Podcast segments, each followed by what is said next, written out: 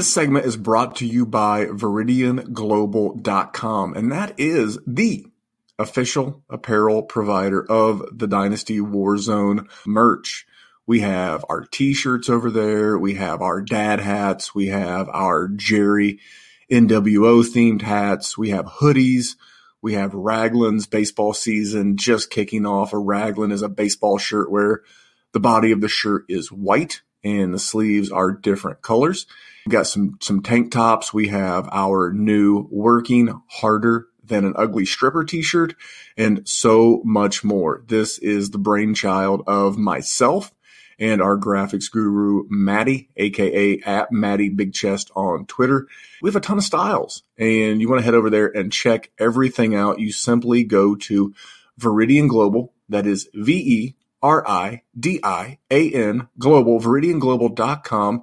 Search the Dynasty Warzone store and man, you'll see all the t-shirts, hats, accessories, everything that we have available to you from a merch standpoint. They are a great sponsor and we recommend you check them out today. That is the group over at veridianglobal.com. Thanks for checking them out. Hey, fellow Warzone listeners. My name is Zach Camps. Uh, I'm not golfing or slinging my hands of monster, I'm usually thinking about Dynasty Fantasy Football. Couple months back, I joined the Patreon just to take my Dynasty passion to the next level. And I'll tell you what, well, let's just say there's writer downers for days in the Patreon. The member, you get access to the bonus pod where the guys take the filter off and talk about a wide variety of topics that maybe they won't cover on the normal show.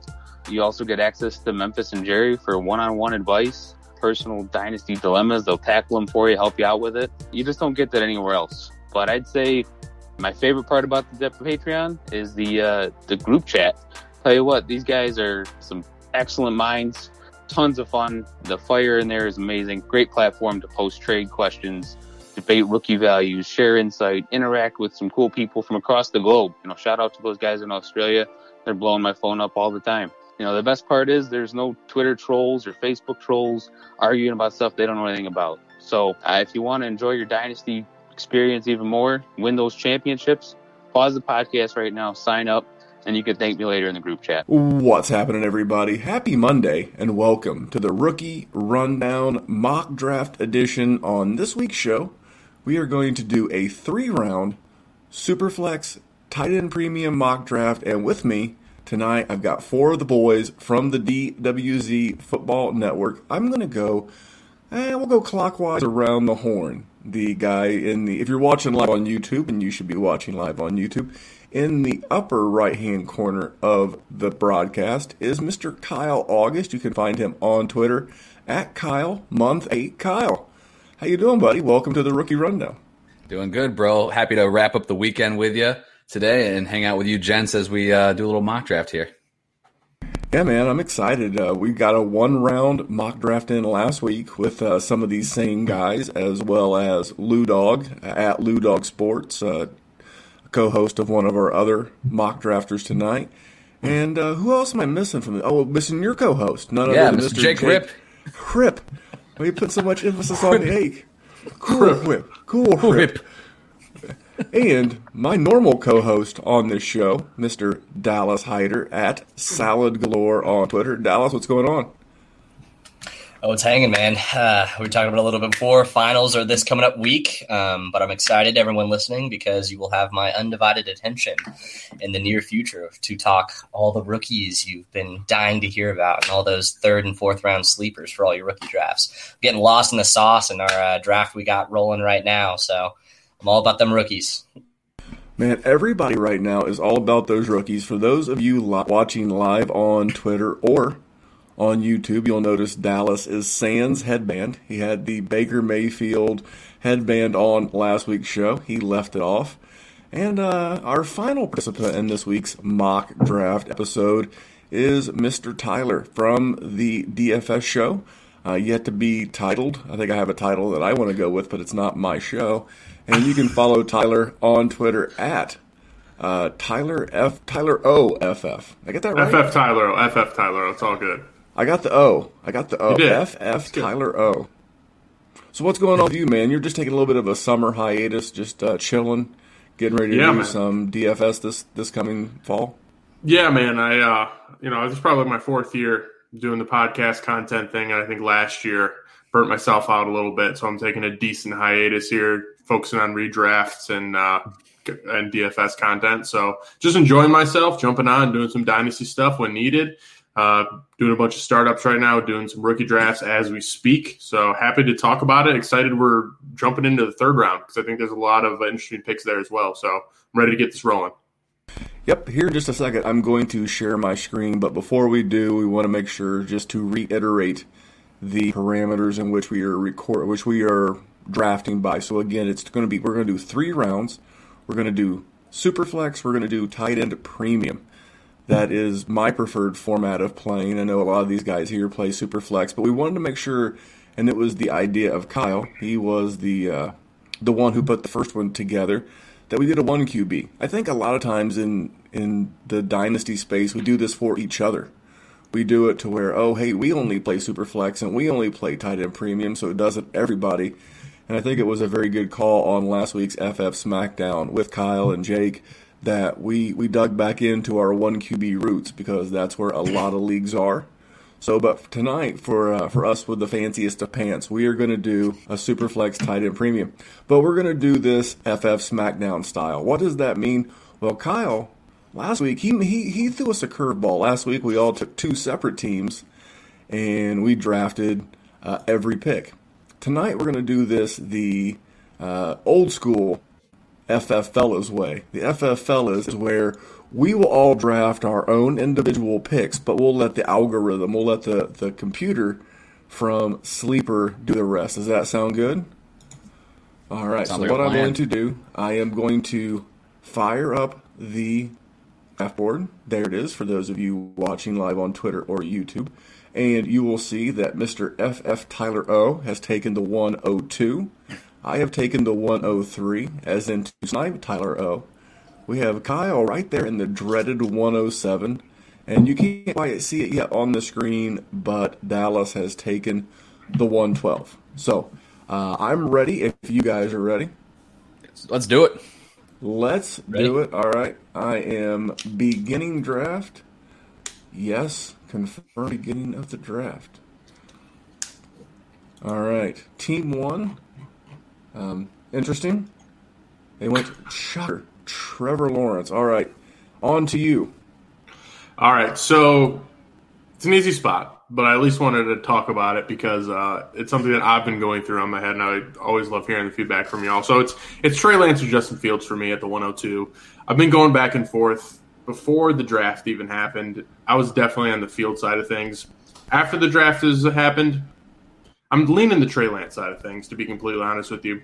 Talked a little about it last week, but I think what it really boils down to is two things. One, the investment, the draft capital that was put into getting Trey Lance. I mean, the 49ers made it very clear what their intentions were on moving up. Obviously, there was some Mac Jones smoke flying around, but Trey Lance is their guy.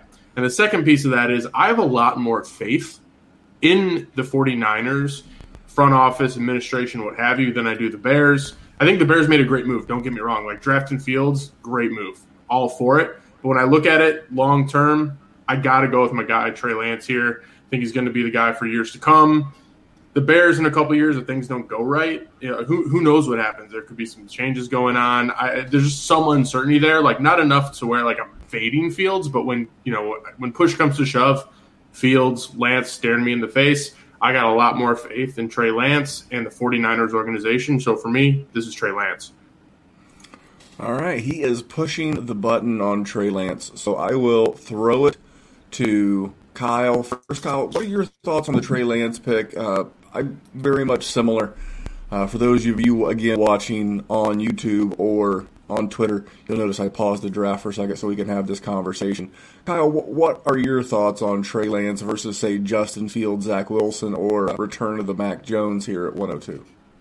Yeah, and I, I think Tyler really covered a lot of the points that I and why I'm leading Trey Lance as well. I think when you're sitting here in rookie drafts right now, if you in Superflex, if you have one of those first three picks, you really can't go wrong, right? You're going to get a really solid quarterback. Even at four, you know, you, are still going to get a guy that Um, if you if you want to lean quarterback at that position, you're going to be good to go. But I think the top three picks in Superflex are locked and loaded. These three quarterbacks, and I, I lean Lance for the same reasons. He's already got you know solid weapons in George Kittle, Brandon Aiyuk.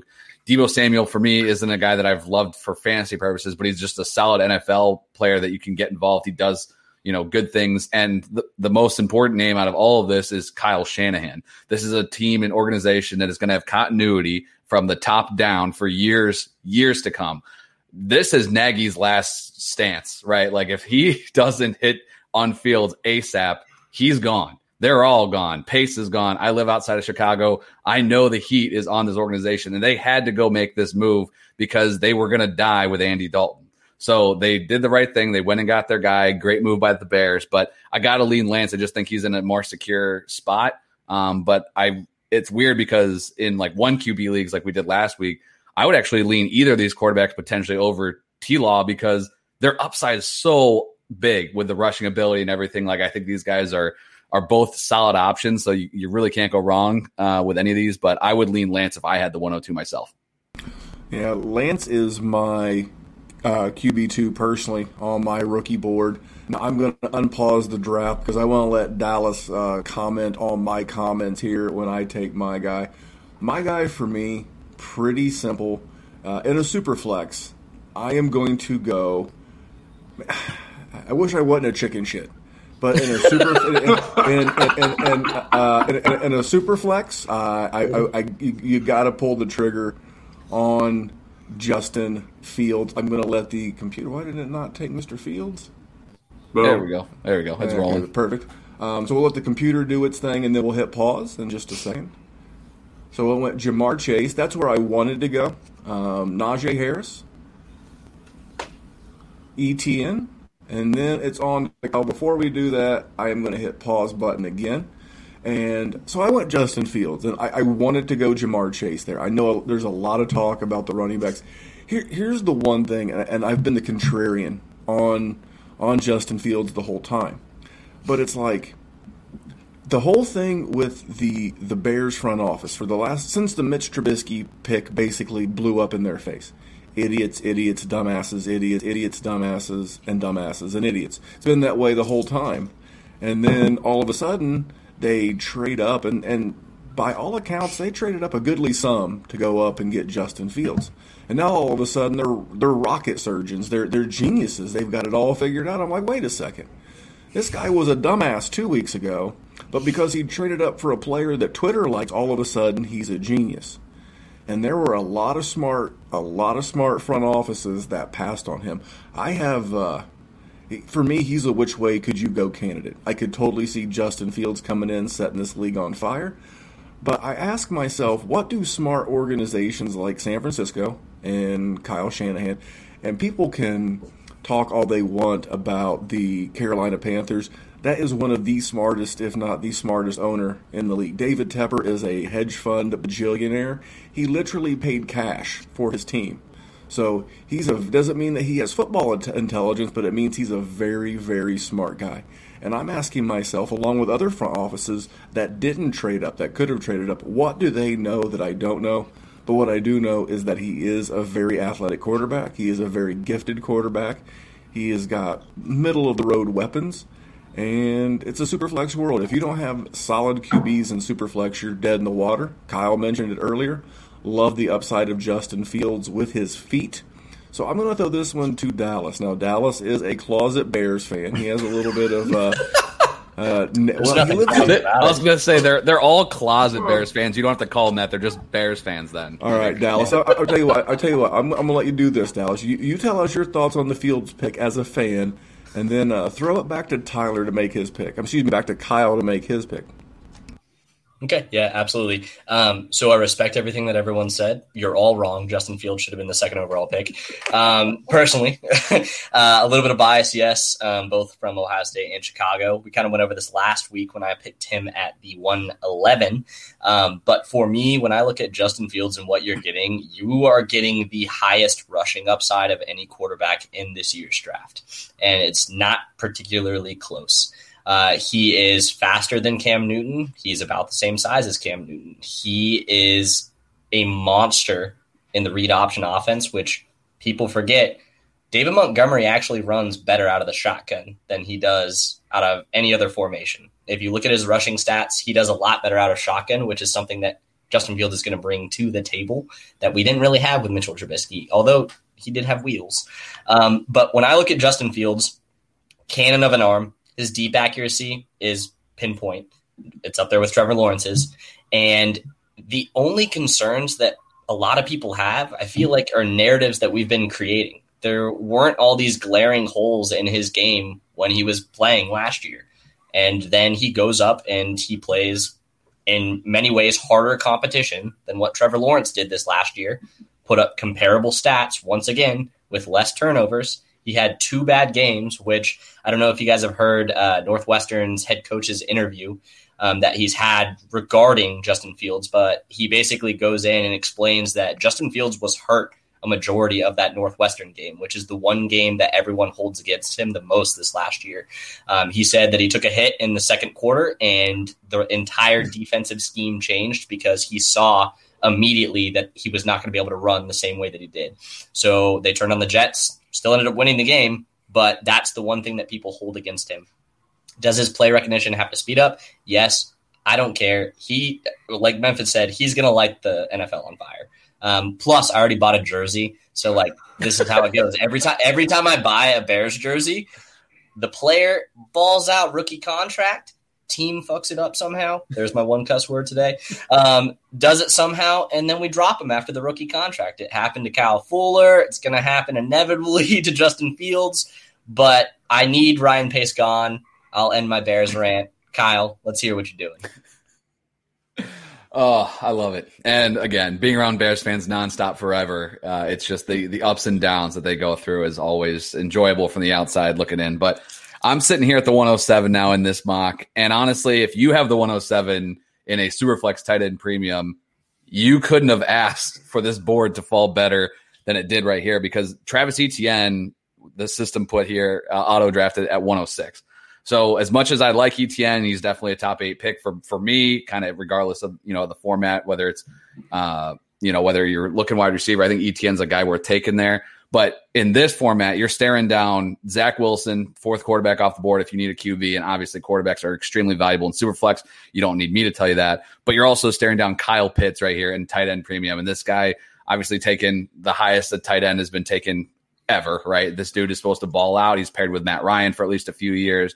Uh, and when you're looking at the tight end landscape from year to year to year, if you don't have a difference maker, man, like you, you're really on the, you're gonna, you're losing that position every single week when you go up against the Kelces and the Kittles and Waller the last few seasons. So, you know, the, the cop out here is just like, well, if you need a quarterback, you take Zach Wilson and you're thrilled that you got him at 107. But I think if you're to try to really shoot, you know, for higher upside and a true difference maker, I don't think Zach Wilson is a true difference maker. I think he can be a starter for you uh, in a super flex league for sure, and a guy that hopefully is there for years to come. I like what they added there in New York with bringing in Corey Davis in free agency, Denzel Mims in year two, and then obviously taking Moore, uh, taking uh, Moore in round uh, two of the NFL draft. But I'm going to go Kyle Pitts. I just think that you know if you can, you're going to have to wait it out, and he's a guy that people are probably going to be coming after uh, towards the end of the season, but you just hold out hope, and and this guy should be a huge, big time difference maker for a in tight end premium league. So I would take him at 107. All right. Well, the com- the computer's doing its thing. We're going to put Dallas on the board here in just a second. And apologize, I'm pausing the draft, so will be a little difficult to read. Um, so Kyle took Kyle Pitts. I, I think it could have been in the name. I really don't know for sure. Uh, then, the, the, the, then the computer went Zach Wilson, then Jaylen Waddle, then Devonta Smith, then Javonte Williams. So I, I want to comment on the Kyle Pitts. this is the spot where I feel comfortable taking Kyle Pitts. And I know that uh, a lot of our friends were having rookie drafts in the FFPC this weekend. I know Kyle Pitts was flying off of the board at the 101, but if I had the, the 101 and even in a tight end premium, I'm still going to take a, one of the two running backs. If it's a one QB tight end premium, yes, those do exist. I'll be the first to admit they're not they're not plentiful, but they do exist. And it, it would not matter to me. I would much rather at the 101 take, you know, maybe Etienne, maybe Harris, or obviously Trevor Lawrence in a super flex. And then I, if it's tight end premium, I'll take Pat Freiermuth at the 201, you know, or maybe I'll reach up and I'll take a, a, a Tommy Tremble or someone like that with the 301. But I cannot go 101 tight end. It is against everything that I stand for as a human being. And for that reason, I am going to turn it over to Dallas. Now, Dallas, you are getting ready to go on the clock. Are you ready for me to resume this clock? Yes, I am. All right, we are resumed. Yeah. So this is a very annoying thing for a lot of people that they are going to find this year. The champion in your 12 team league is going to have the pick of the litter of a person at a position other than tight end that is going to make a difference for their team. And that's not something you can typically say at the 112. But this year, sitting at the 12, I'm between three people. So it would be predicated based off of the positional need that I have as the reigning champion. Do I need a quarterback? If so, I'm taking Mac Jones. Do I need a wide receiver? If so, I'm taking my highest rated wide receiver left, which for me would be Rashod Bateman, but also my wide receiver four is Elijah Moore, who is also still on the board. Then, if you need running back, you have two options. It's your pick of the litter, depending on which situation you like better, between Trey Sermon or Michael Carter, who has no one in front of him. Um, so for me, with it being a super flex, I will take just the pure value pick, as I've often said is usually what I do if I'm at the back end. So I'm going to be taking Mr. McCorkle Jones just due to the fact that it is a super flex and based off of team one's needs, there's no way in hell I'm allowing him to get two quarterbacks in a super flex draft because he is completely reshaping his team. So highest value, what can I get from the player if I decide to trade him as the champion? Even if I don't need quarterback, I'm going to get the most value trying to move Mac Jones as opposed to Trey Sermon or Bateman. So that is why I'm going quarterback. Well, I like the Mac Jones pick. I've liked Mac Jones all along. Now, I'm going to throw this one to Tyler. He's on the clock next. I'm not going to hit the resume button just yet. But uh, Tyler, my first question is: is do you buy that that Cam Newton's going to be the starter week one? And if Josh McDaniel, the offensive coordinator in New England, can craft an offense that both Cameron Newton and McCorkle, so Cameron and McCorkle are working together. If Joshua McDaniel, see, we'll go full name for everybody. If Josh McDaniel can create and craft an offense that allows both guys to thrive, not only would I be impressed, I might be willing to uh, allow the NFL to get this man another head coaching job. But what say you, Tyler? What do you think about the McCorkle Jones in New England fit? And uh, then give us your pick when uh, you're ready. Give me the sign, and I'll resume the draft. So I think the fit is good. There are elements to Mac Jones's game that do mirror Brady's, and I, this is not me saying that he's going to be the next Tom Brady. Far from it. Uh, I think he's a fine prospect. Uh, that when I look at him play, I think he's walking in a situation when he can succeed if things do go right. But I also think that the Patriots are putting themselves in a position to play like the old school bully ball. Um, gonna be contrarian, where they're just gonna have the line the trenches with the big guys, run the football. With that said, you know I think Mac Jones can succeed, but I do think Cam Newton does come out as a starter. I wouldn't even be shocked if Cam Newton plays more games this season than Mac Jones does. Mac Jones is the future. I think he's a, a great pick at 112 because this is super flex dynasty we're talking here. Like he's going to be around for a while. And just not, not to, to derail here too far, but I think people are just like, have already just wrote off the Patriots because they've had one bad year. Like, oh, Brady's gone. I guess the Patriots suck. But like, we're talking about Bill Belichick, like the, the legitimate goat here. Like this guy has built dynasties. This guy is for real. And although I don't think Mac Jones is one of the more talented guys, he's my QB five in this class. I think he's good enough to succeed in the Belichick offense if things go well, or McDaniel's offense, or the Belichick system, I should say. So I like Mac Jones. I'm not fairly certain that he's going to start right away. I still like Cam Newton to start majority of the year. But with that said, Cam Newton was not looking great last year. You can blame that on COVID or what have you. But at the same time, it's Mac Jones's team going forward, but Cam Newton's familiar with it. We're going to be seeing Cam Newton out the gate. I, I think I see people talking about the the red shirt season for Mac Jones. I'm not sure I'm ready to go necessarily that far, but at the same time, if you're drafting Mac Jones to be your starter out the gate, which I hope you're not at 112, um, you might be in a little bit of trouble because I don't think he's going to be there week one. But still, a fine pick at 112. I think he's going to succeed. I think he's going to be solid. Think like a ceiling for fantasy purposes, we could be looking at, say, like a Kirk Cousins, the very solid quarterback that everyone's happy to have in their QB2 spot and their super flex spot. Uh, but, you know, qu- quarterbacks are currency. So at 112, man, I'm here for it. All right, I'm going to hit the resume draft button, and sir, now you are on the clock. All right, so a little salty to see Mac Jones and, and Rashod Bateman go in front of me here. I thought Rashod Bateman fall. I think typically in rookie drafts he would fall, but of course this is our famed algorithm. So Bateman did not fall, putting me in a little bit tougher of a decision. I'm going with Trey Sermon here. Uh, I've been pretty high on Trey Sermon throughout the draft process before he went to the 49ers. Um, doing a little bit of a 49er stack here, looks like, with, with Lance and Sermon, but they're the future there. Uh, I look at Sermon, and I know that he doesn't necessarily have the, the stats to back it up, but from what I've seen from him, he is a physical back. He is a uh, he's a tough guy, great ball security, um, great balance. You know, I, I think when I watch him play, I'm like, that's an NFL back. But like what you saw at Ohio State wasn't necessarily the production of what you'd say like this guy's going to be an absolute bell cow or this guy's going to be a fantasy stud or an NFL stud. But everything I've seen points that way. I planted my flag before the draft. He went to an ideal landing spot again, uh, similar to the vein in which I talked about Mac Jones. You know, Mostert's there this year, Jeff Wilson's there this year. But what people I think are forgetting about Trey Sermon is those guys are gone next year.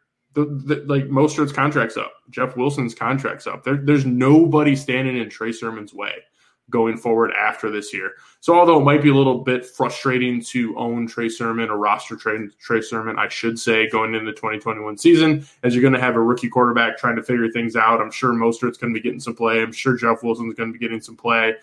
I expect there to be some play from Trey, Trey Sermon. He's probably going to be decent. I wouldn't expect the world from him out the gate, just considering the circumstances. But we're looking down the line here. And I think when I'm looking at it, 2022, and we're looking at drafts going like going into the 2022 drafts, it would not shock me for people to see Sermon as like a top 15 to 12 top 12 back. I think he's that good. I think he has that talent. I think he's in the right situation. We've already been singing the praises of Shanahan. So I think again, if you're looking for a running back to, to come out the gate right away that can win the starter job to be an instant impact, I think maybe Michael Carter would be the way that I would lean, but I'm looking for the long game here. I think Trey Sermon's more talented. I think he's in a better situation. I think going down the line, Trey Sermon is the guy uh, that I would want uh, that's left on this board. So this is a Trey Sermon pick for me, especially with Bateman off the board. Well, you took the guy that I was uh, certainly, certainly interested in. So now I am I'm in a pickle. Uh, I wanted Trey Sermon, but I'm gonna. If you're watching on YouTube, again, this is the importance of when we do these mock drafts of having the the, the subscription over at YouTube. I mean, it's free. Just turn the notifications on.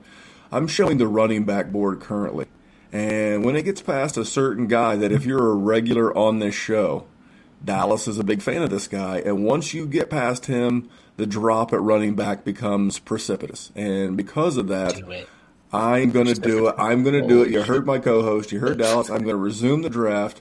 I am taking none other than Michael Carter. And the reason why I am taking Michael Carter, if my computer will work with me, this works so much better in pre-production. There, there, there, there's the uh, the spinning wheel. So I'm going to pause this for a second because I will talk about Michael Carter and why I took him. I, I basically took Michael Carter because, again, I'm a big draft running back, trade for wide receiver guy, and this uh, this this computer listens like my son. We'll cover some of these guys, but there are a lot of wide receivers coming up in this draft, and there are some guys that I'm going to take flyers on later in the draft, but I would much rather take. Uh, and we'll, we'll start talking about these names. And by the way, gentlemen, this is where we earn earn the big bucks over here at the Dynasty Warzone because this is where we're really helping people. This is the uh, this is the filth. If you've seen, you know, I covered this on one of the shows last week, the uh, the Batman movie. You know, where Commissioner Gordon looks at the, the, the young Gordon Levitt character who ends up being Robin, and he's like, "I hope one day you have a friend like I had, who will plunge their hands in the filth, so you don't have to." That's what we're going to do tonight. We get into this late second, early third. We are plunging our hands in filth that is the rest of this rookie draft. So I took your man, Michael Carter, What do you uh, What do you have to say about Michael Carter's landing spot with the J E T S Jets Jets Jets? I wish he had went three three picks earlier. You know that third that third round draft capital, but we're gonna we're gonna go 402s okay. What do you think, Dallas? Yeah, uh, you know it's a situation. I kind of touched on it last week when I picked him in our second round, about the same place as you. Um, it's one of those landing spots where we were hoping a running back was going to land, and regardless of the place and the round that he was drafted in, at the end of the day, he probably would have been picked earlier by the Jets. So they Joe Douglas has actually come out and said if they hadn't traded their two third round picks to move up for Alijah Vera-Tucker, they would have been just ecstatic to get Carter at 61. But they were even happier at the fact that they then were able to get him around later. Um, so when I look at Michael Carter, slightly upset he did not stick with number eight by going to the Jets because I thought that would have been pretty cool now that they switched the numbers. Why not? I'm actually kind of sad a lot of guys aren't doing that. Why aren't they sticking with their college numbers? But um, number 32 for the Jets is going to get some work. Um, there's no one really there that can claim the role. Uh, I think that they brought in Tevin Coleman personally just because he knows the system. He's the elder statesman that's going to be able to teach it to guys like La'Mical Perine. If Josh Adams is still on the roster, I'm not actually positive about that, um, and Michael Carter. But when it comes to a full skill set, the best running back on the team right now is Michael Carter. He does everything that you want from a running back. The only thing that people are concerned about are his size parameters. And yes, he's not the biggest, but he proved he was at times a better runner between the tackles than Javonte Williams was. He is electric. He's got burst, and he's one of those people that his metrics honestly didn't do him justice, is what I would say to him, because he was one of those guys at North Carolina that was able to pull away from the runners that were coming after him when he was in between the tackles or on the outside. He was able to basically break away those long plays that Javonte Williams was not able to. And that was why he's considered the lightning to his thunder. So I'm excited to see him play.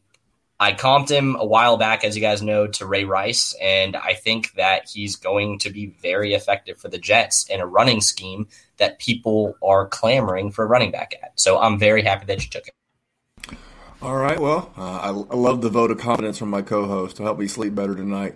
Uh, while while uh, the computer ran a little bit, the next player off the board at the 204 was Amon-Ra St. Brown, a guy whose ADP has skyrocketed due to the fact that I mean, he, he's the perceived only real wide receiver of dynasty record. I mean, I know there's a thing called Breshad Perriman, a Quintez Cephus, not to be confused with Hank Williams Jr., who's known as Bo Cephas.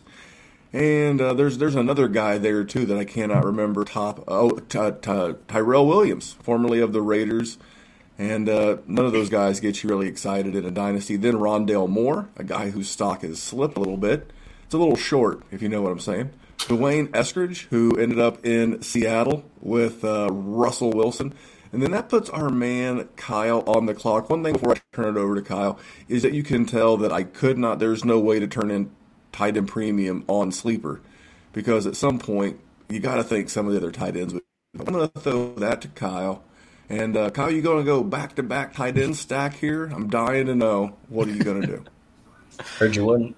Um, I, I would have, you know, the, I think the fireman is uh is right there at this in a normal draft. I think because I, a few of these names for me, like Eskridge and St. Brown, are not mid seconds. Um, you know, though, yes, uh, St. Brown is the only show in town in Detroit as of right now. I think that can quickly change when we're sitting here a year from now, and they're going to bring in more bodies. They're going to surround whatever quarterback they have heading into 2022 with more than just St. Brown, a fourth round draft capital wide receiver. I don't think there's any reason to take him. When you look at Eskridge, yes, he has the draft capital being taken in the second round, but they just re upped Tyler Lockett. He ain't going anywhere. Uh, some boy named DK Metcalf as well, I think, is going to be taking up some targets. And they don't apparently let Russ cook or something. So I don't know how many passes they have to go around there. But if you're sitting here again, 207, you're I'm thrilled because there's still some guys I really like. So I'm not going tight end. I'm going to go with Jets wide receiver Elijah Moore. He was taken at as the second pick in the second round of the NFL draft. He's paired with Zach Wilson, who I passed on in round one, but I think he's going to see a lot of valuable targets in that slot. Jamison Crowder is all but gone. um, from that team. They will cut him and save a ton of money uh, and keep Zach Wilson supplied with plenty of weapons uh, for what they've developed over the last year plus here with the draft, two second round wide receivers, and Corey Davis in free agency. So if you're again, if you're sitting here at 207, uh, 19 overall in Superflex, and you can land uh, Elijah Moore, you're thrilled about that. I think because I think this guy's going to have instant impact um, on your fantasy team. So I love it. Yeah, I've not been in most of my drafts. Again, I do a lot of two uh, Superflex tight end premium leagues, and I've not seen more fall really past like the 204, 205. And that's a steal. I don't know. But again, I'm not blaming Sleeper because as if to criticize their algorithm all of a sudden at the 209 Pat Freiermuth went. After Kyle took Elijah Moore, there went Kadarius Toney, another guy. Uh, was having a, a, a, a, a group chat with Riley Bymaster of Dynasty Trade Calculator. We're in a draft together right now, and our consensus on Kadarius Toney is that we only hate or have only been told to hate Kadarius Tony because Twitter hates Kadarius Toney. But the weird thing is that if you watch mock drafts, and I'll admit I probably have a mock draft problem, is that I read all of them. But every mock draft from Daniel Jeremiah to Todd McShay to uh, what's his name, Mel. I started calling Mel Brooks, but Mel Kiper Jr. with his, with his hair. Mel Chocula. Mel Chocula. I mean, everybody had. I mean, and these guys, we, we make fun of these guys for some of the draft picks and some of the mocks they do. But these guys are connected. They knew that Kadarius Toney was going in mocks, and not only did they have him in the first round, they had him between 20 and 24 in just about all those mock drafts. So it's safe to say the NFL thinks a lot higher of Kadarius than we do. Then it was Pat Freiermuth. I'm going to resume the draft just so I can see uh, the, the, the cumbersomeness of the board. Then it went Terrace Marshall. That is the second biggest steal. He should have went, in, in my opinion, it should have went Elijah Moore, then Terrace Marshall, uh, Kenneth Gainwell at the 211. That's a bit high for me for a running back group that recently got uh, the corpse of on Johnson. You've got Boston Scott. You've got Miles Sanders, and now you add Kenneth Gainwell. All right, I'm going to hit the pause button. I'm going to go to Mr. Dallas Hyder. Dallas, who are you thinking at the 212, and what do you think of the shenanigans? Because that's what they are really from like 204 on in this algorithm based mock draft. What do you think of these shenanigans? Yeah, I'll start with your latter question first. Um, shenanigans is very much how I would phrase it. Uh, I just checked while you guys were talking. In the four rookie drafts that I have taken part of so far, D'Wayne Eskridge has not gone before the 303. Um, so he is not getting the actual fantasy draft capital that he got in the real NFL. Uh, people realize there's only so many mouths to feed in Seattle, and just because he got draft capital people have to realize he's replacing David Moore. So you're going to get David Moore plus at the best, which is what?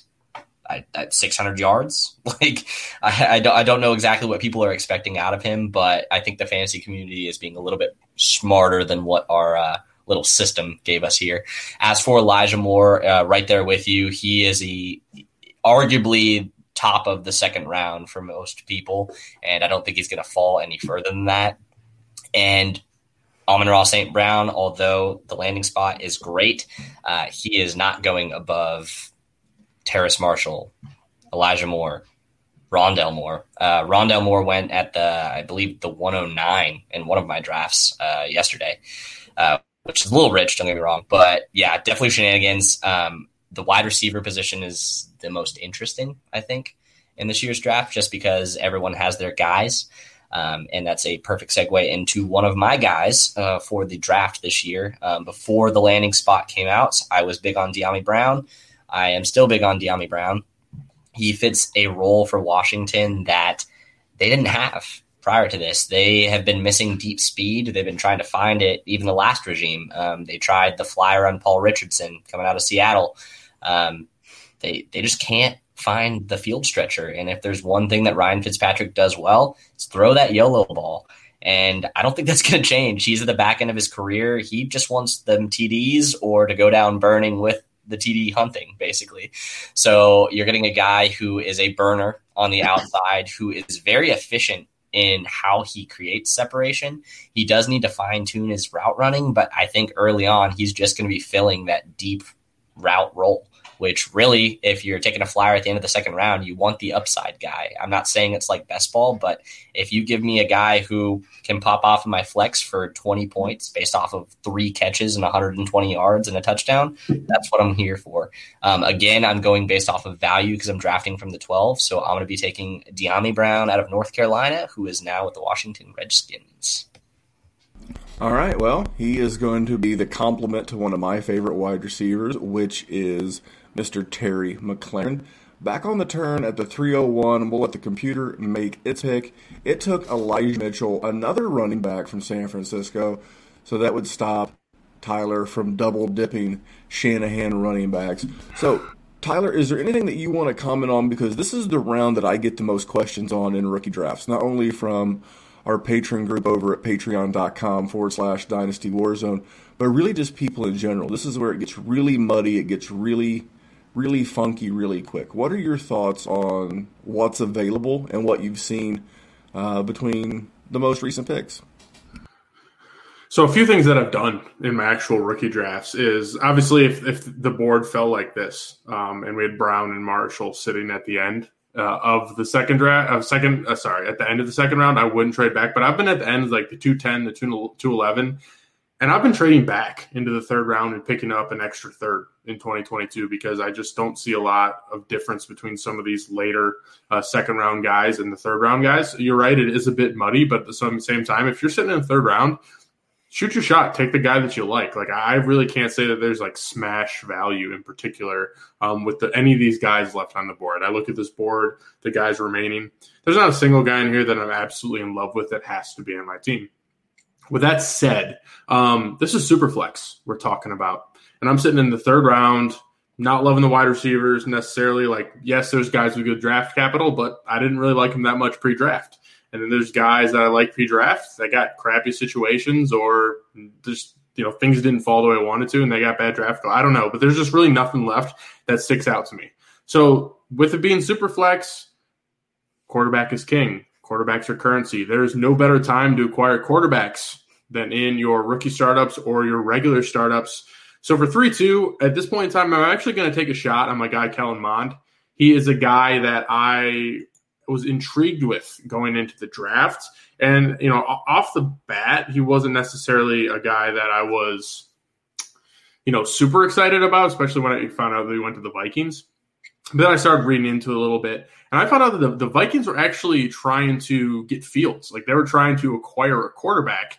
And Cousins' contract is coming up here soon. So they're looking into the future. They drafted Kellen Mond. He got pretty decent draft capital in third round. He loved the day two stuff, but I mean that's not too crazy for a quarterback. But really comes down to with Kellen Mond for me personally is he does a lot of things well on the field that I believe aren't necessarily things that can be taught. Right? I think he has good poise in the pocket. Um, I think he responds to pressure very well. We've seen him take a ton of hits in college, and you know he gets right back up and keeps playing. He's got good velocity. I think he's a bit raw as a prospect. Uh, I think in some conversations I have um, compared him to not necessarily the play style of Dak Prescott, but like very similar to where like he comes out of college, not a lot of guy, not a lot of people are excited about him, but I think Dak Prescott he had a lot of qualities that you couldn't teach, and he worked on the things that he needed to work on to become an elite quarterback, right? And Dak Prescott is now elite quarterback, but like three years ago, if I was like Dak Prescott's going to be elite quarterback, you'd be like, you're an absolute idiot. Like just watching him play. Like I, I I've been touting Dak my whole my whole uh, you know fantasy football career, and it finally came to fruition. Now Kellen is not Dak Prescott. I'm not using that as a player to player um, comparison. But what I am saying is Kellen Mond does possess some qualities that I really like in a quarterback that I believe aren't necessarily easy to be taught. And the fact that he's going to the Vikings, where they're clearly looking for their next option after Cousins. And I think that he, you know, a, sitting a year behind Cousins could yield um, great results for him. And it's a third round. So taking a shot at a quarterback in a super flex league in a third round, like why the hell not? Uh, for me, it's easy to pick Kellen Mond here, sit him on your bench, throw him on your taxi squad for a year, and you know hope he eventually takes over. Um, quarterbacks are uh, they're, they're, if you don't have a quarterback or good quarterbacks, it, it's tough to recover in Superflex Dynasty League. So uh, with the guys on the on the you know on the board, let's do it with a quarterback. Kellen Mond three two. All right. Well, good to see uh, the the quarterback talk. So, so here's the thing. I, I was I was big into Kellen Mond, but if you're going to draft him and the same with another guy that I'm going to mention, but not going to draft, so uh, I'm uh, I'm a, I guess I'm like table talking to use a term in, in, in a rookie draft. But Kellen Mond. So here's the thing. Kirk Cousins isn't going anywhere. So if, when people start clamoring for him, he's got a seven, say it with me, seventy-six million dollar dead cap number this year, forty-five million dollar dead cap next year. Now the Eagles would love for the the Vikings to take that mantle as the team with the largest dead cap hit ever uh, on uh, the record, but I don't I don't think they do it. So you're just going to have to be patient, which is fine. I, I, believe that you should leave every rookie draft in a super flex with at least one quarterback, even if it's a reach, even if it's like the, the guy that I'm getting ready to draft. And I am going to take Mr. Kyle Trask. And the reason why I'm taking Kyle Trask over Davis Mills is because Kyle Trask is one 44 year old man injury away from being the, the, the quarterback of this team. Now that's not to mean that the the blonde bomber Blaine Gabbert can't sneak in there and you know steal some reps. This is a, a championship team. It also doesn't mean that the the Buccaneers wouldn't you know risk a trade you know if it happened pre trade deadline because this is a team that's got back to back Super Bowl aspirations. But I like the draft capital. I like the fact that he'll be under that Tom Brady learning tree. Uh, we all like to think that Tom Brady's going to retire at some point, but you know what? You can't prove that. As uh, as I've heard it said, with modern medicine and his income, he could live to be like 140, 150 easy. So for me, I am going to resume this draft, and I am going to take Kyle Trask. So we're going to be jumping back to speaking of Kyle's, a lot of Kyle talk. We got Kyle Pitts, Kyle Trask. Kyle month eight. Kyle month eight. What do you think about my my Kyle Trask pick? While I actually made the pick. Yeah, so I mean, you guys, I thought you did, uh, you know, summed it up well here when you're sitting here in the third round. Um, Brown, where Dallas picked him at the end of the second round, that was kind of the breaking point for me. Like, there's maybe only one other guy that I would really consider, and that was Amari Rodgers, who came off the board right after Memphis's pick at the 304 at, at that point, these are just all darts, whether it's your third rounder, fourth rounder, fifth rounder, whatever you're looking at in your rookie draft. And there's just names that it's really going to be a long shot for them to, to provide you fantasy value. At the quarterback position, if you are in a super flex league and you've never not had a quarterback, you don't know just the dis, just stress that you are put through week in and week out, not having to plug in that second guy or or combing through other rosters and being held hostage by your league mates because you don't have a body at that position. And as somebody that watched, you know, had spent all last year trying to fill that backup quarterback spot on rosters that had guys like Philip Rivers, or I was riding with Mitch Trubisky and Andy Dalton and those names that just turned to dust. Uh, you know, you are being taken for a ride for the worst quarterbacks sometimes, just so that you can have a guy to plug in and then sometimes you have to sit back and say, well, do I just play a non QB in the super flex spot, which is just leaves the worst taste in your mouth. So I think you guys picking Mond and Trask here at 302, 303 is solid. There's no reason not to walk away with a quarterback. That's what my plan was kind of at the 307. I wasn't sure that I'd have my, I thought I'd have my pick of the litter, but you guys jumped me there a little bit. So uh, no problem there. Amari Rodgers came off the board. So at 307, I'm pretty much just going to steal your guys' strategy because that's what I was looking at. There's nobody here that is a real interest to me um, at 307. I think the guy that's remaining that's left, uh, you mentioned the name uh, with Davis Mills, drafted by Houston in the third round at, at the third pick of the third round in the NFL draft. And the thing is, this was their first pick this poorly run organization had just given away all of their draft capital. They have a billion holes to fill, and they took Davis Mills. That should be telling enough that Deshaun Watson is more than likely done in Houston or not be not will not be there to play for the Houston Texans for part or the or the entire season with all these uh, all his legal trouble he's been facing. So I think when I look at a guy like Davis Mills, I'm not drafting a guy in a super flex league where I'm like, hell yes, I'm set now. I have a QB two. I look at that as just in instant currency, as Tyler's been throwing around. The minute this dude is said to be the starter for the Houston Texans, you start looking through your team, your super flex league, and finding that guy that is extremely desperate for a quarterback and just flip him for just instant return on value. I mean, there's no you're going to be able to get way better than a third round pick for a starting quarterback. That's how you sell it. The minute that Mills is a starter there, so I don't really think Mills is a guy that is a you know it's going to be a difference maker. He's he's really unproven uh, in the college level even. So to be picked here the early third, that should tell you a lot, not just about Mills, but that situation in Houston. They're desperate for a quarterback. They're looking for a body. And if he's the guy, if he's the starter, he's going to give you much more in return um, by flipping him to the needy team. So I'm going to kind of follow suit here a bit, I guess. Maybe that's boring, but I think it's the right way to go. And I'm going to go Davis Mills at the 307. Well, while I, I don't love the pick, I love the strategy because he is going to be gone very quickly. So even if he starts, if it's, you know, Tyrod Taylor, um, whomever, it really does not matter uh, who that quarterback is. That team's going to be terrible. They're probably going to have a 101, and they're going to be trading, or excuse me, they're going to be drafting a quarterback. Uh, I've heard it said that that Deshaun Watson is a toxic asset until he gets all of this cleared up. Um, and I, I like Davis Mills. I just I think I've, I've got to get lucky to move him. So I would much rather dra- uh, draft some of these guys that just went off the board, like Nico Collins, like uh, Palmer from the Chargers. But Dallas, you get to bring this thing home. Are you ready to resume this draft?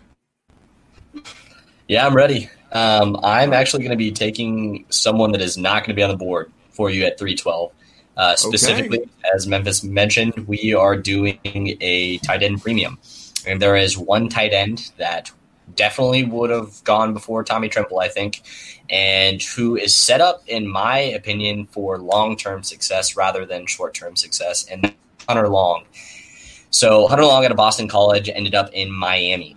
And with this man, I know what you're saying. Well, Mike Gesicki has finally broken out. He's finally getting the receiving targets. He's finally meshing with Tua uh, later on in the season, and all of those things are correct. But what also people are forgetting, it is Mike Gesicki's contract year this year. He is going into his fourth season with the Dolphins. Um, he's not a top end tight end, and you're seeing a lot of top end tight ends getting paid. I think he's going to want to get paid but if there's one thing he does not do well, it is being a well-rounded tight end. Uh, the only thing he knows how to do is receive. He's a horrible blocker, and they only use him basically as a slot, a big slot. Basically, I think it was something like sixty-five percent of his routes run came out of the slot last year, not attached to the line. So you're looking at Hunter Long, who for a lot of people um, in the pre-draft process, they were talking about going to potentially New England due to his comparison to what Bill Belichick looks for a complete tight end who knows how to both catch the ball and block. Uh, he was, for many people, the best blocker coming out in this class. And when you add the potential need for a receiving option at the tight end position going into next year as well for Miami, I think it's something that you should definitely be considering in this third round. Um, the fact that it's tight end premium also definitely gives you a little bit of push in the direction to take him as opposed to another guy I was eyeballing. Um, but specifically, when I look at Hunter Long, I am thinking about a dart throw that has more potential than anyone else on the board based off of both the scoring format of the league as well as his situation going into the 2022 season as opposed to 2021. All right, well, there you go. So I'm to go around the horn and let you guys wrap it up what's going on on your shows, except for Tyler. Tyler's uh, on hiatus from being on hiatus. So, Tyler, I will start with you. Is there anyone whose name didn't get called that you want to bring up, or anyone that you, uh, uh, that, that, like maybe that recently came off that you want to mention? Um, you know, I, I, mentioned it last time on the show, so I'm not going to beat a dead horse. But Josh Palmer, um, three nines a steal. I, I'm, I'm definitely in on him. Not necessarily if you need a wide receiver going forward, but I truly think that Mike Williams is leaving, and it's easy to beat out uh, Tyron Johnson and Guyton. So Josh Josh Palmer is definitely a guy that I look at uh, in the end of the third or middle of the third. To be completely honest with you, uh, I guess if I had to toss one other name out there, somebody interesting is is uh, Ch- uh, is Chuba Hubbard is his name. I think he's a decent prospect. I think if you're looking to uh, grab a running back, I would have probably taken uh, Chuba over Elijah Mitchell Rhamondre Stevenson and Kylin Hill, the way things fell, to be completely honest with you. And we also know from seeing last year that the second running back, which I'm assuming he would be on the Panthers, has paid off. Like Mike Davis did it. So I would say that Chuba Hubbard still on the board is a little surprising to me. And Josh Palmer slipping to the third is a bit of a surprise as well. Yeah, I like Josh Palmer a lot. Some of the uh, again, I'm a big draft nick, and I love reading. I love reading the non-fantasy spin on these guys, so maybe I can learn a little bit, so that when they land on a team, I can put the fantasy spin on those guys. And Josh Palmer is someone that I've become a big fan of. So uh, Dallas, my normal co-host here on the rundown. Uh, was there a name that you want to throw out there? And uh, what do you have going on besides finals? Yeah, um, not a ton going on beside finals this week. Like I said, I am pretty focused on that, but uh, I am excited to start the series that we had talked about on last week's. Um, I've got my first two names. Uh, they are two wide receivers that I will be comparing in my first uh, Oklahoma drill of the summer. For all of you that are really interested in um, some big body wide receivers going into their rookie seasons on teams that did not get the draft capital that some people expect expected them to. Um, not related to that, though, the one player that I was actually debating taking at the 312 that I did not because of the tight end premium was Dazz Newsome. So I had a conversation with a couple of you earlier about this today. So a strategy that I do a lot of times is specifically on teams where there's wide receiver production coming out of college, but you're not really sure who to trust going into the NFL. I have a shotgun approach that I typically do it. So I've done it the last three years. I did it with Russell Gage and DJ Chark. I did it with Terry McLaurin and Parris Campbell in 2019. And then last year, I did it with Jerry Jeudy and Henry Ruggs based off of the draft position, where I was basically able to get the two top receivers from pretty good offenses that aren't getting that top tier draft capital basically. Um, Jerry Jeudy fell last year a little bit further than he needed to, so I was able to capitalize on that. But by doing this type of strategy, you are able basically to mitigate that risk that you typically would by last year. If you had reached on Henry Ruggs and not gotten Jerry Jeudy, you'd be sitting this year with just Henry Ruggs on your roster, kind of twiddling your thumbs saying, wow, that was a waste of a pick. But if you're able to get two people from the same team where you're not really sure about their wide receiver production it kind of mitigates that risk, like I said. So I would have taken Dazz Newsome, who I compared. Do you guys remember Nate Washington, old Steeler Titans wide receivers? Oh, yeah. yeah. Real, real gritty dude. He was on quite a few Super Bowl teams, and that, those Hines Ward days, the really early Steelers, uh, is where he was. He actually won two Super Bowls with the Steeler uh, before he actually broke out with the Titans. But his second contract, when he ended up going, he has that same kind of dog mentality that I look at for my slot receivers. So, like the Amari Rodgers, like Dazz Newsome specifically, who, again, yeah, you guys are probably just saying this guy just loves his Bears, doesn't he? Um, but when I see Dazz Newsome, I do see a really physical player who is electric with the ball in his hands. So, he's immediately day one going in the punt returner for Chicago. And anyone who has that gritty mentality and the shiftiness that he has is going to make it as a slot, at least at the NFL level, if not the fantasy level. So I'll take upside on a guy where Anthony Miller, I don't care what anyone says, is gone at the end of this season, if not before. His time in Chicago, he's rubbed people the wrong way and he hasn't performed. Um, so it's just one of those late flyers I would definitely keep your eye on. All right, and then he is the the, the co-host of the FF SmackDown. Kyle, was there anybody that didn't get mentioned that you want to mention? And uh, what's going on with the SmackDown this week? Yeah, the only other name that I keep I end up getting in the fourth round a lot of times, and probably rightfully so because he landed on an offense that you don't want to see wide receivers go. But Tylan Wallace is a guy that a lot of people were high on pre-draft. He had some injury concerns, um, and he was and like you said, Memphis like I think well-rounded dynasty owners should be looking at non-fantasy related breakdowns of these players ahead of time too, just to see you know what these scouts that are looking at these guys from NFL perspective, what they see. And Wallace was a guy that was pretty high up the a lot of people's boards pre-draft. Lands in Baltimore. Obviously, they took Bateman in round one. It's a little bit crowded there with Hollywood and Andrews, and you factor in that, uh, like Memphis likes to mention every third show on the war zone.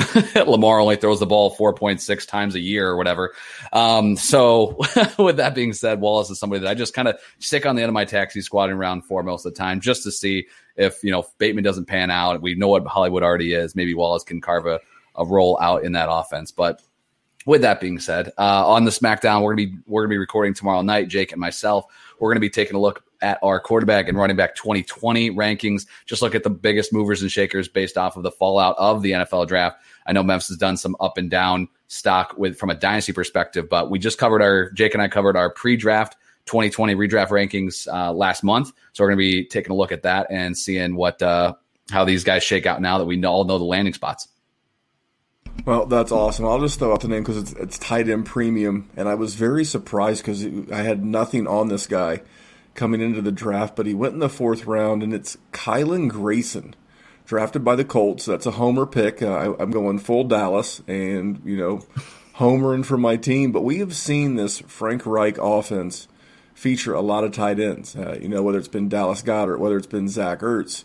Uh, we've seen flashes even out of uh, Trey Burton last year in Indianapolis. And it's not like Jack Doyle and Mo Alie-Cox are going to be confused for Travis Kelce and George Kittle anytime soon. So I just actually drafted this guy at the 507 in a rookie draft. That's a uh, tight end premium league with a 1.75 tight end premium. I mean, the the board was pretty picked over, and if I'm going to go go huge upside, and I didn't see any running backs there, so I want to thank you guys for all jumping on. Uh, Tyler's going, you know, he's two weeks in a row. His family won't know what to think. Dallas is here every Sunday, but uh, you know he's got to get him back to school, and then Kyle, he's going back to back nights. Sunday on the rundown, Monday on the SmackDown. But on behalf of these gentlemen, Kyle, Tyler, and Dallas, my name is Memphis, and here at the Dynasty Warzone. We're just trying to make the world a better place for fantasy football. We'll see you guys real soon. Thanks for tuning in. It's Hate Brand Goods. That's uh, my company.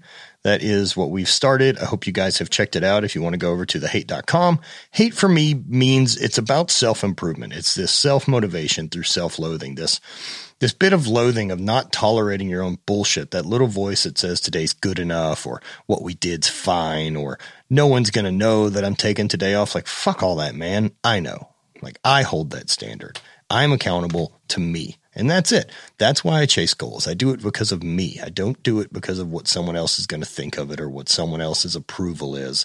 And it's about holding yourself to that. The rest of that motivation can fade, but as long as you're in control of being able to make you do the shit you want to do, you're golden, man. So head over to thehate.com, use code and save yourself some cash. You- hey guys, Nick Burnett here. Just wanted to kind of give some information on why I joined the Patreon, why I'm part of the Dynasty Warzone uh, team. Downloaded the Dynasty Warzone podcast. It took one day Joined the Patreon. Reached out to Memphis about a situation with one of my rosters. And the kind of feedback I got was, hey, Nick, why don't you give me a call? Uh, we went down my roster and he helped me pull off a couple moves that put me ahead when I thought I was going to be in re- rebuild mode this year. And that's just part of what comes with the Patreon uh, just tra- uh, trade talks, just good interaction with guys that love fantasy football.